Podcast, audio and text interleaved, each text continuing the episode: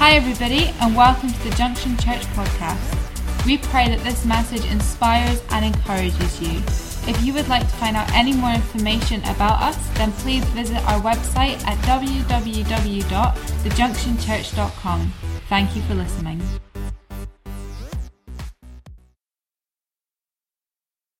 This morning and, and, and, this evening as well, we'll be continuing our Only Human series. And I feel like this is quite a, quite a cool week. This is, in my mind, this is particularly with what the kids are doing. They're after the part, after, well, while we're having our meeting up here in the evening, they're going to have a superheroes party downstairs. But I feel like it's Superhero Sunday.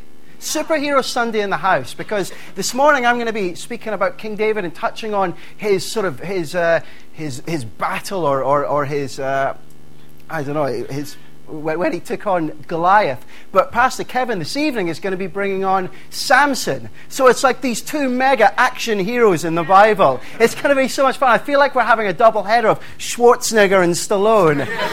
It's like we're coming in. I'm going to watch. I'm going to watch Die Hard and Lethal Weapon at the same time. I'm really excited. It feels really cool. Like the two like action heroes. Know, we had Esther for the women last week, but this week we've got the action heroes. Sorry. It's not really as sort of stereotypical as that, but I do totally feel like David versus Goliath and Samson, you know. Imagine those two together. They cause some damage. anyway, yes, so feels like we're in a bit of an Avengers movie today. but the, the cool thing about the series is we're really looking at people from the Bible and, and, and looking at what it was that made them sort of successful. Uh, why were they so effective in fulfilling God's will. These normal people who did extraordinary deeds. And, and, and, and to sort of see, well, well, what was it about them? Because they were just normal people.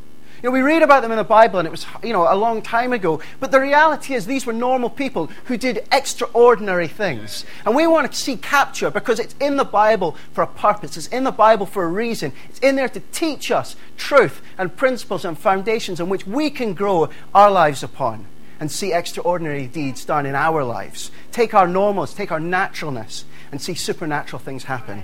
So that's what we're talking about. So I'm going to start off by talking about Mike Tyson.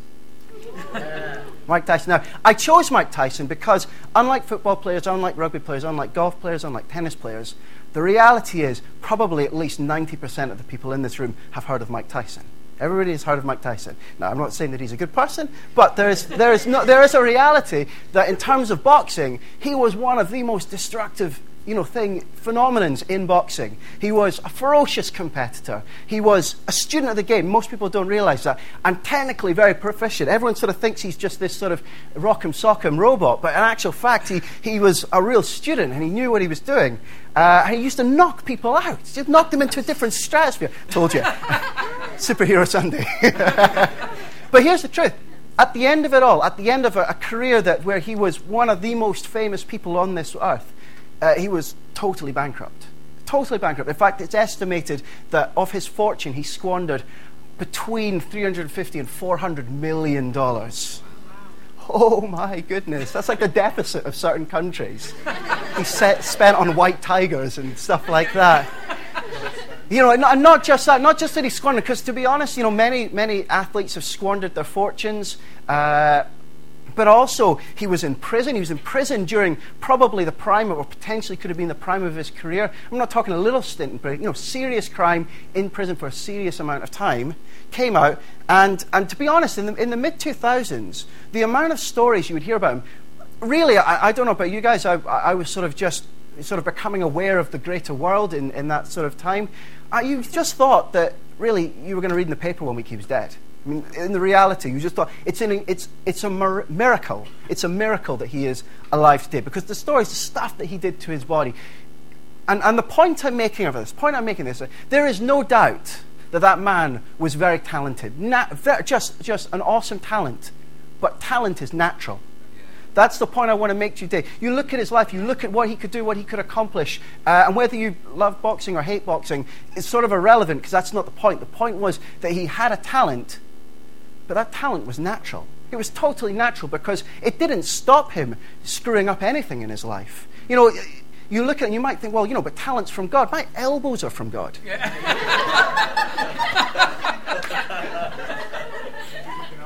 Tell you what, man.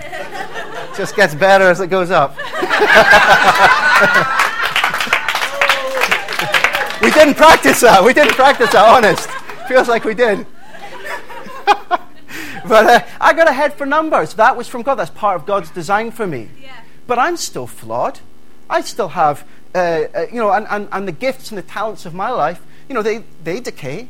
Just, just like any athlete, you know, Father Time is undefeated. You know, you, all that stuff is natural. It doesn't matter how supernatural it might look. Talent is a naturally occurring thing. And although it is from God, it's not the same as the supernatural. And what I'm going to do today is I'm going to study David, uh, King David, and it's, it's, I'm looking at the sort of the part of his life between where he was anointed to be king and he faced Goliath. Now, once again, I imagine most of you in this room will have heard that. So I'm going to do it slightly differently. Uh, many, I don't know if, how many of you would know, there was a film that came out about 15 years ago called, called Memento. And the thing about Memento, the, the hook in Memento was it did everything in reverse. It told you a story in reverse. And I'm going to tell you the story, uh, or go through the story of David and Goliath in reverse. Because we all know that David defeated Goliath, don't we? So there's no point sort of saying, oh, guess what happened? Did he beat him? Did he not? we all know that he beat him. So let's start there. Let's start about the fact David beat Goliath. He had victory over Goliath. I, am going to touch on a bunch of films. I never really actually meant to, but I've realized because it's probably because I've set myself up with Superhero Sunday. Uh, but you know these films, uh, Gladiator is the one that sticks in my mind, where there's just these great monologues by, by Russell Crowe where he sort of tells the baddie what he's going to do to him and then goes and does it. And I, this is, for me, this is one of the most amazing sort of, sort of words from David. And it's not just this sort of self gratifying message, it's, it's one full of faith, one full of determination. I'm going to read it to you quickly. I'm not going to read the whole story because, uh, I, as Kevin said last week, that would be boring if I did that. So uh, uh, I'm going to just sort of hit here and there and, and, and hopefully. Uh, it will all pull together. But I'm going to read this. It says in uh, 1 Samuel 17, 45 to 50, it said, David said to the Philistine, you come against me with sword and spear and javelin, but I come to, against you in the name of the Lord Almighty, the God of the armies of Israel, whom you have defied. This day the Lord will deliver you into my hands, and I'll strike you down and cut off your head. This very day I will give your carcass to the Philistine army, to the birds and the wild animals, and the whole world will know that there is God in Israel all those gathered here will know that it is not by the sword or spear that the Lord saves, for the battle is the Lord's, and he will give all of you into our hands. As the Philistine moved closer to attack, David ran quickly towards the battle line to meet him. Reaching into his bag, taking out a stone, he slung it and struck the Philistine on the forehead. The, sun, uh, the stone sank into his forehead and he fell face down on the ground. So David triumphed over the Philistine with a sling and a stone. Without a sword in his hand, he struck down the Philistine and killed him. That's a great passage. Yeah. That gets a Oh man, that puts the hairs at the back of my head up. He threw a stone. He threw a stone at this, this, this warrior, and I'll get on to who Goliath is in a minute. But he threw a stone at this, uh, at this warrior and took him down. And he set the Philistine army, he set the whole Philistine army that was set up for battle to flight, and they crushed them. It was the beginning, it was that sort of catalyst to a mighty and amazing victory. He was, from that point onward, he was beloved by the people. He was beloved. He made the king jealous. He was so beloved by the people. And he was rewarded by the king. He was given great rewards by the king from that moment. That is a pinnacle moment. That's a great moment. That's like a standing on a mountain moment. You look at that moment and think, wow, wouldn't it have been great to have been David in that moment? You look at that victory. What amazing victory. You don't, it doesn't really matter if people have been to church or not. The, the, the idea, the term David and Goliath is so well known. Everybody knows the term David and Goliath. People don't know every single detail of it, but you could speak to somebody who's probably never been to church. And the term, the idea, the idea of a, a, a, small boy against a mighty giant and winning David and Goliath is just this known thing. So it, it resonates. It's, it's a cultural reference. You know, everybody knows about it. But it didn't just happen. And that's why I want to get to. There's a few things that David had to overcome to get to that place. It didn't just happen. Like with most victories and most successes, you don't just wake up one morning and find yourself on top of the mountain. The first thing I want to say is nobody believed. First of all, Goliath. Goliath mocked and threatened him. It says in uh, 1 Samuel 17 42 to 44, and when the Philistine looked around and saw David, he scorned and despised him, for he was but an adolescent with a healthy reddish color and a fair face. And the Philistine said to David, Am I a dog that you should come to me with sticks? And the Philistine cursed David by his dogs. The Philistine said to David, Come to me, and I will give your flesh to the birds of the air and beasts of the field. He's just, he, he despised him. He looked at him and said, what, what is this? What am I, a dog? Like, who are you to come against me? I am mighty. I have made everyone scared of me. Who are you? Here's the thing growing up in school, I'm, I'm quite short quite now. You probably have noticed that. I am standing on a step. But I was even shorter when I was at school. And unfortunately, I wasn't one of those kids that had a growth spurt and then just sort of stopped. That would have been cool. But, uh, you know, I, I, I, can appreciate what it's like as, as, as, a kid. Kids are horrible to each other, let's be honest. And uh, as a kid, as a small kid, you are at the mercy of bigger kids. You just are. And, and, and, and that can be kind of difficult. You bigger kids out there better know that, all right? Looking at you, Neil.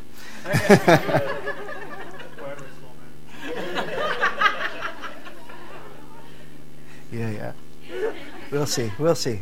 Uh, but yeah, as a small person, there is, there is something totally disheartening about being sort of threatened and mocked by a bigger person, by someone bigger than you, because there is, there's nothing you can do about it. As, as a bigger person, as an equal sized person, as a peer, you at least have, you at least look them in the eye. But uh, as a small person, there's, it, is, it is a really disheartening and, and threatening position to be in, to be looked down upon by someone bigger and, and, and larger than you, and, and, and for them to mock you, for them to say stuff to you that you have no way of coming back at them. And, that, and, and you have to look at, you have to think about it. These aren't just, we read them just as words, but you have to think about what it would have been like. He was this young adolescent, and this was a mighty giant. And he was saying these things to him, saying, What I'm going to do to you. In a natural sense, would be terrifying.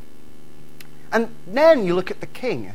The king told him he had no chance. It says in 1 Samuel 17:33, and Saul said to David, "You are not able to go and fight against this Philistine. You are only an adolescent, and he has been a warrior from his youth." Thanks, King. Really needed that pep talk there. really appreciate that. And I, once again, I, I, can remember times at school. There was, there was a time at school where uh, I do engineering now, and maths is a part of my job, and I actually love doing maths. But there was a time when I was in school and, and I was really struggling with my maths. Uh, and I remember I, for all the way up to my prelims, I'd failed every single exam, like really badly, some of them.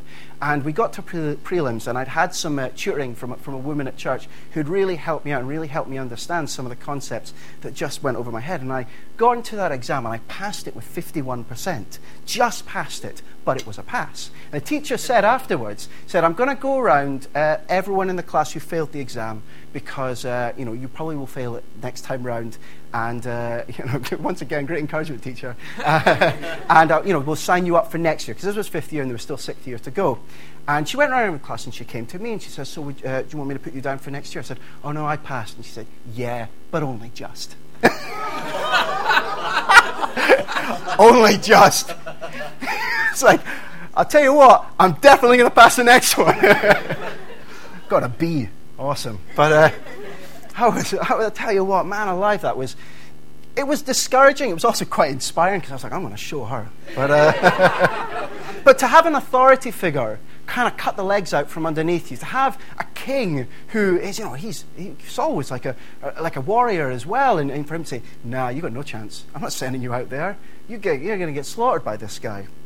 But then he, then he gave him, then, then after David sort of convinced him and told him a bit about who he was and, and shared a bit of his heart. And, and, and so Saul said, Well, you're all right, okay, I'm going to give you this heavy armor. And I reckon in his mind, saying, I'm going to give you this heavy armor to protect you from the beating you're almost certainly going to endure. It says, then in uh, 1 Samuel 17.38, said, Then Saul clothed David with his armor. He put a bronze helmet on his head and clothed him with a cloak of mail. And David girded his sword uh, over, his che- over his armor.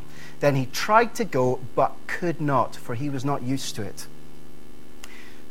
This is the dumbest thing ever. Have you ever noticed right after somebody tells you you can't do something, they then give you some really bad advice on how you think you may be able to do it? Has anyone ever had that? It's like, no, you can't do that, but here's some great advice. I mean, you look at David, he's probably, from a natural looking point of view, his only advantage would have been his agility and his speed. Oh, let's put this really heavy armor on you. That'll take that advantage away. This guy's got a really long sword. We'll give you a shorter one. It's like the stupidest advice. It's like, obviously, if you're thinking along those lines, no, definitely don't let him do it. But uh, it's, I just think that's funny. It's, the amount of people give you terrible advice right after they've just told you. Don't believe somebody. Somebody, maybe this is, this is not from the Bible or anything, but if somebody doesn't believe in you, maybe don't take their advice. like, I don't know. If someone's like sort of not in, in your camp, then they're probably their advice is a little bit flawed. Find someone who believes in you. Or, or, or, you know, find someone who you trust. Maybe that's a better thing, and they'll, they'll give you some good advice. And maybe the advice is to take a step back. But in this instance, it was terrible advice. And then finally, you look at his brother his brother, his big brother, probably the person you look up to. I don't have a big brother. I am the big brother, but I'm sure my little brothers look up to me. Uh, and it said in uh, 1 Samuel 17:28, Now Eliab, his eldest brother, heard what he had said to the men, and Eliab's anger was kindled against uh, David. And he said, Why did you come here? With whom have you left those few sheep in the wilderness? I know the presumption and evilness of your heart, for you came down here that you might see a battle. Ooh, that's not very encouraging. That's your big brother saying, ah, oh, you're a horrible little run, get lost. You know, that's, that's, what's the encouragement in that? There's none at all. Nobody believed in David. He went into that with not a single person saying, Great idea, David, you should go and do it. Everyone said, It's a terrible idea and you're going to get killed, and what are you doing here anyway? Next thing is the fear. And we, this, this, this all takes place in the, uh, a place called the Valley of Elah. And, and, and the fear is something that doesn't get communicated in the Bible because I don't think, because David was looking at this from a different perspective, and so he's writing it, and so I don't think that comes across. But once again, I'm looking at this slightly from a natural point of view. Goliath was a warrior. He was a giant man. You can read about how big he was and how large his weapons were and all that kind of stuff. But you have to understand that that he had what, what we would maybe refer to as talent. Great talent. As a warrior, he was a very talented warrior. He, he enjoyed huge physical advantages over all of his adversaries. He was tried and tested. From his youth, it says. He had been used to battle, and he stood there very confidently, knowing that nobody in that Israelite army could stand against him. David, it talks about how David managed to look after the sheep and take care of bears and lions, but this is a different animal altogether. He might have been able to beat lions and, and, and bears, but, but this was, a, this was a, a warrior, a huge warrior who had completely different physical skills and experience than he did. He had not ever been in battle before. He'd fought wild animals, but this was a, this was a killer, really, in, in every sense. And, and when you look at those sort of physical advantages, I know I've. Uh, I've played like sports like basketball. I played basketball with Neil. Neil, you're six foot five, right? Six. Is that all? Goodness. Is that all? Fair point. Fair point. I am a hobbit. Uh, the truth is, like, it's not even a competition. It's not even a competition because he, not only is he much taller than me, but he actually knows how to play basketball. And so he just jumps over me and just goes over me. It's not even a competition because, physically speaking, we're not even playing the same sport. However, however, that is not the case when we play foosball. That is not the case when we play foosball. There is nobody who could make Neil feel more impotent than me when I play foosball. How many times I've, I've lost count? Is it like so 10, 20, 100? I'm not sure. Have you ever scored against me? I don't think so. don't get me started on sort of Hattie Minty over there. Talk about an inflated reputation. Come in talking about how good she is. Nah, no chance. I, so, you know, when it comes to football, amazing. Dusan, don't look at me. We t- promised we'd never talk about it. It only happened once and it didn't mean anything.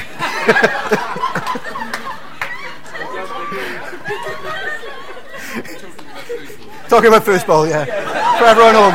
For everyone home, there was a knowing wink there. We're talking about football.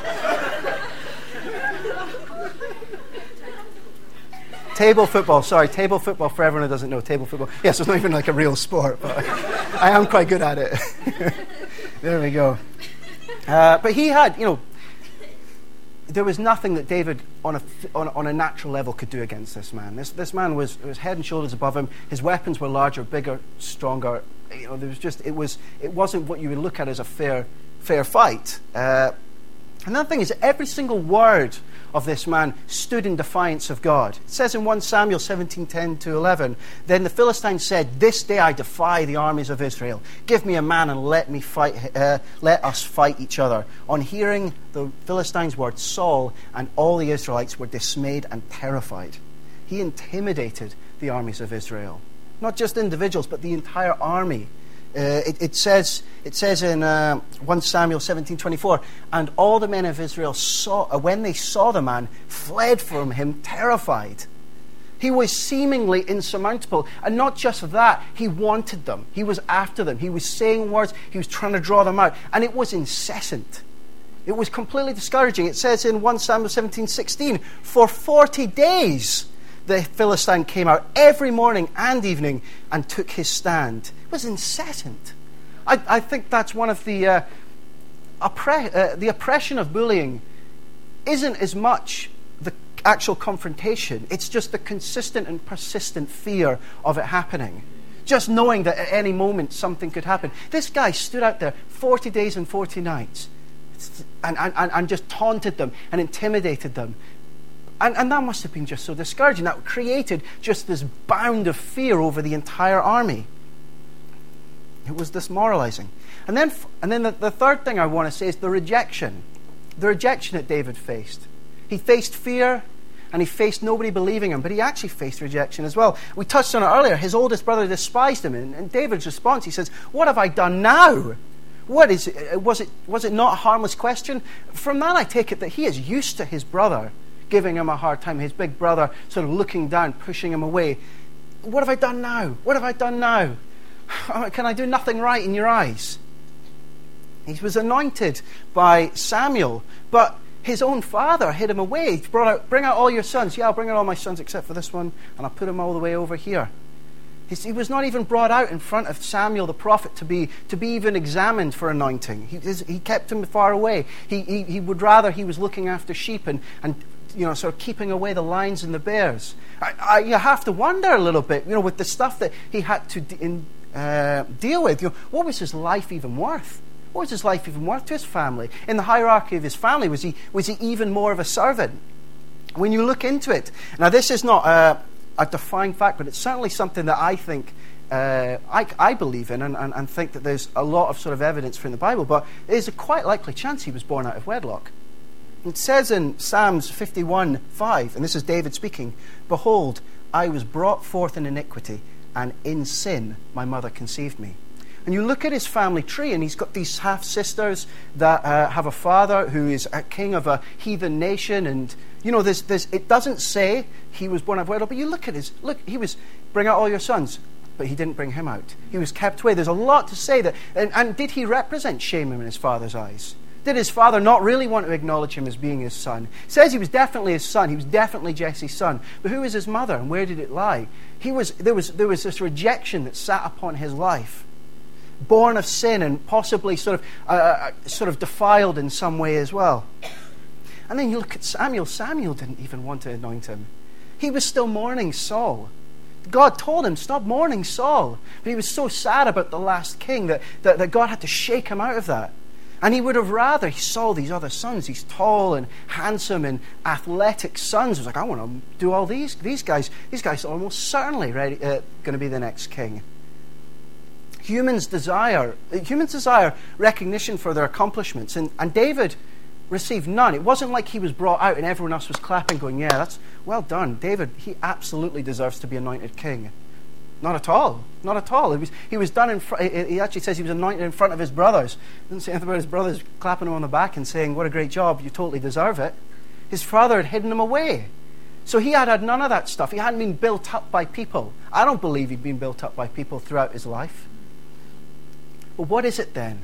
What is the thing that separated him? What is the thing that where God even called him in the first place?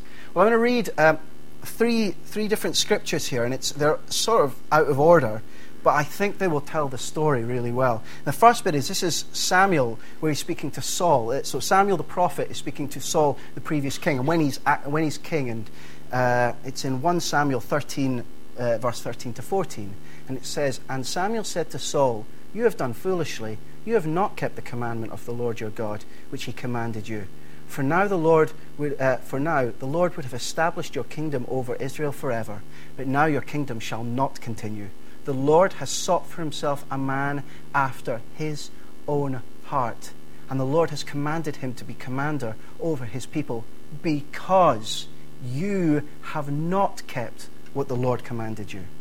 And then goes on in, in Acts 13, verse tw- uh, 22, it says, After removing Saul, he made David their king. God testified concerning him I have found David, son of Jesse, a man after my own heart. He will do everything I want him to do. And then in 1 Samuel 16, verse 12 to 13, it says, So he sent for him. That's Saul, uh, Samuel sent for David. So he sent for him and had him brought in. He was glowing with health and had a fine appearance and handsome features. Then the Lord said, Rise and anoint him. This is the one. So Samuel took the horn of uh, oil and anointed him in the presence of his brothers. And from that day on, the Spirit of the Lord came powerfully upon David. Samuel anointed David, and the Spirit was upon him powerfully that day. Now, now we, we since uh, Jesus died for our sins and, and, and, and, and created a new covenant, the Spirit is something that we, we can have invited into our lives uh, uh, uh, just, just when we ask God to come into our lives. But we're talking about a time here before that covenant was in place. And the Holy Spirit came upon people for specific times and specific reasons. And, and, and, and this is, so this is David who had a heart after God's own heart, but the Spirit of God was not upon him. He was just, uh, he was, he was sort of searching for God. He loved God. He worshipped God. But the Spirit of God, His Holy Spirit, did not reside within him. It had not been, uh, it had not been called upon his life yet. Uh, Saul and Eliab, the, his brother and, and, the previous king, their hearts were proud and self serving. They, they, had, they had something about what they wanted to do. But David's heart was humble before God. He actually longed after God. He, his heart was one of worship towards God. You, you read some of the, the, the Psalms, and there's just this tremendous love towards God, this tremendous love of, of, what, he, uh, what He wants. And, and you just know that you, you read about it and you read about what God testified over his life, that there was, there was a love that David had for, for God and, and, and just that he longed after Him. When the Spirit filled God, it put direction to that desire put direction to that desire. The state of his heart was now guided along the paths that God wanted him to walk. Saul, Saul did what he, Saul, the previous king, had done what God wanted when it lined with what he wanted. That, that was the way it kind of worked. He, he did whatever God said as long as he wanted to do it. And if he didn't want to do it, or he felt certain pressures to do something else, he would do something else. But David longed for the same things that God did. He wasn't, he wasn't coerced into following God. He rather he actually did so willingly. And the Spirit provided guidance and direction to the willingness to serve God. See, desire after God creates a permanent, a permanency of our confession, as opposed to sort of a temporary one, one that can be swayed by whatever is going on around us. See, desire is a natural trait, but righteousness is a trait of, this, uh, of, of holiness. And combined, it, it, uh, where, where, the, where a person receives the Spirit, you, you find a place where you have righteous desires, where your motives are pure, where you have a heart after the kingdom. And, and, and the supernatural flows out of that heart as opposed to being blocked by it. That's, that's, that's how that works. You know, he chose David because David desired the things that he desired, so that he knew when the Spirit was upon his life, his heart wouldn't block that flow. It wouldn't prevent the supernatural from occurring, but it would encourage it. It would, be, it would, it would chase after it. It would, it would be obedient in those moments. Uh, and, and, it, and he, so he, he had that direction. It gave direction and purpose to his life. Before that, it, it, he was probably just searching for it. He was just crying out to God. He knew God was good. He knew God uh, and loved God, but didn't necessarily know what he was supposed to do with that. It, it says in Judges 17.6, it said, and, and this was in the days before this, it said, In those days there was no king of Israel. Every man did what was right in his own eyes. They, they didn't know any better. They, they, just, they just did whatever they thought. Nobody, nobody, they didn't have any guidance. They didn't have any direction. They just, well, I, I guess this would be a good idea. I guess this would be the right idea. They're searching for what God wants. Maybe God's over here. Maybe God wants me to do this. Maybe God wants me to do that. But I don't really know. But I know that I love God. I know that I want to God. I want God. I want the things of God. But don't have that direction. Don't have that purpose. But you look at the story, you look at the story of David, and you see the moment in which the Spirit guided him in every single one. He stepped over his brother's criticism. He didn't shy away from Goliath's threats. He pressed when the king wouldn't allow him to, and he refused the king's advice. He chose the weapons that created an advantage, and he won. He won. Every look at every single one of those decisions. Every single one of those decisions went counter to the natural wisdom of that day. But he chose to follow God. He chose to let the Spirit of God guide him and lead him in that moment. And as a result, we have David at the end standing victorious over this mountain of a man. It's amazing because he followed the Spirit. He followed that. But why? Why? Why did he follow the Spirit? Because his heart was after God's.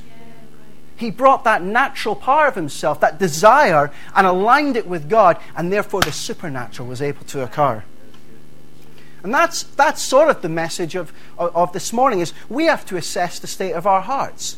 The Spirit enabled David to throw a stone straight and true and take down an enemy of the Lord.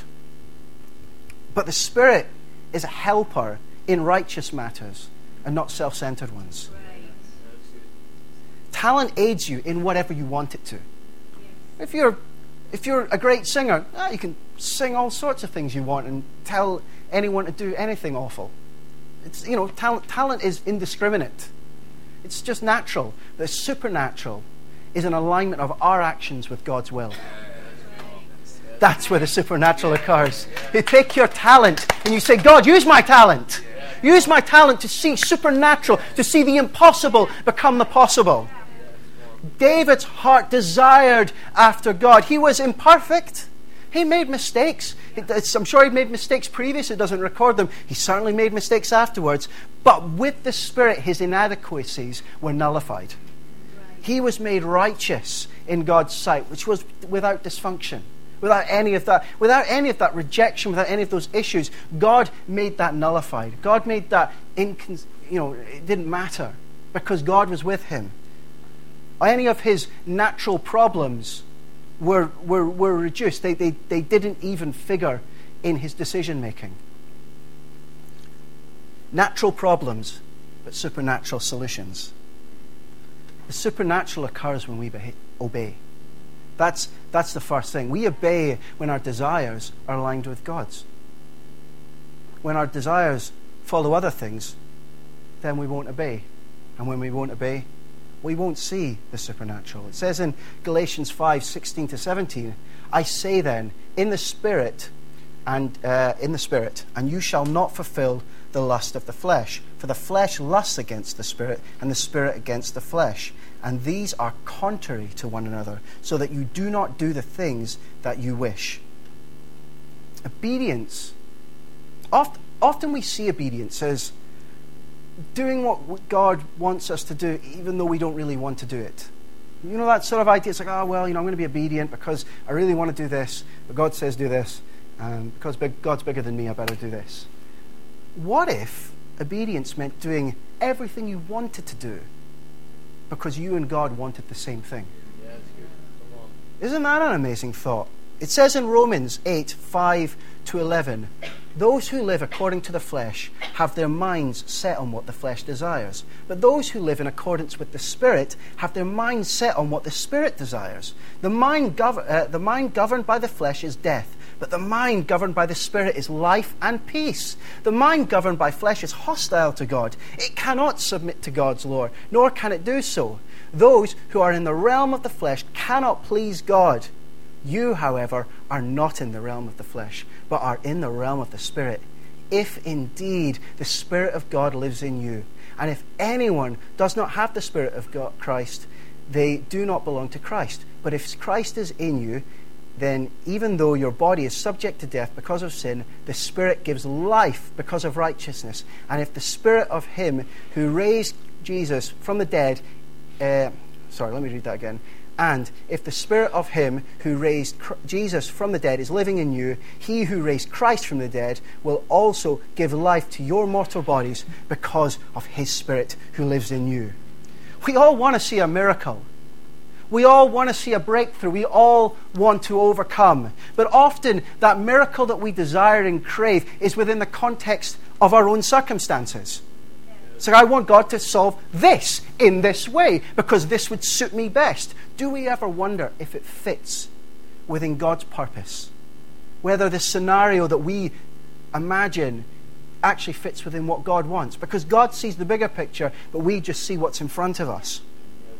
It says in 1 John 4, verse 4, You, who, uh, you are of God, little children, and have overcome them, because he who is in you is greater than he who is in the world. How do you want to look at the world around you? You can come up actually. How do you look at the world around you? Do you focus on the natural, the size of the obstacle, the measure of your talent, the condition of your circumstances? Or do you focus on the supernatural, the condition of your heart, the full measure of the Spirit, and the size of God? That's, that's a supernatural mindset. I, look, I read about David, and you see the landscape painted before him. You look at every single challenge that he came up against, every single adversary, every single obstacle. But he just saw God's promise. He stood before a giant and only saw God. To me, that is amazing. A verse that I've read before, 1 Samuel 16:7, for the Lord sees not as man sees. The condition of your heart is much more important than the condition of your circumstances. That's when you think about David, when you think about yourself, and David faced a real giant. In terms, sorry, when I say a real giant, I mean a natural giant, a person who was a giant. But we face giants and mountains and obstacles in our life every single day, whether at your work, whether in your home, whether in yourself. When David stepped onto that battlefield, he wasn't focusing upon the size of his enemy, but he stood confidently on the size of his God. And that's what I want to encourage this day. I know that, that God has a victory for every single one of you this day. It's a victory that, that will take you beyond your circumstances.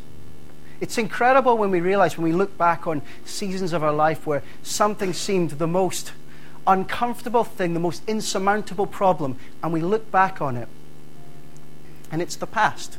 It's no longer our reality.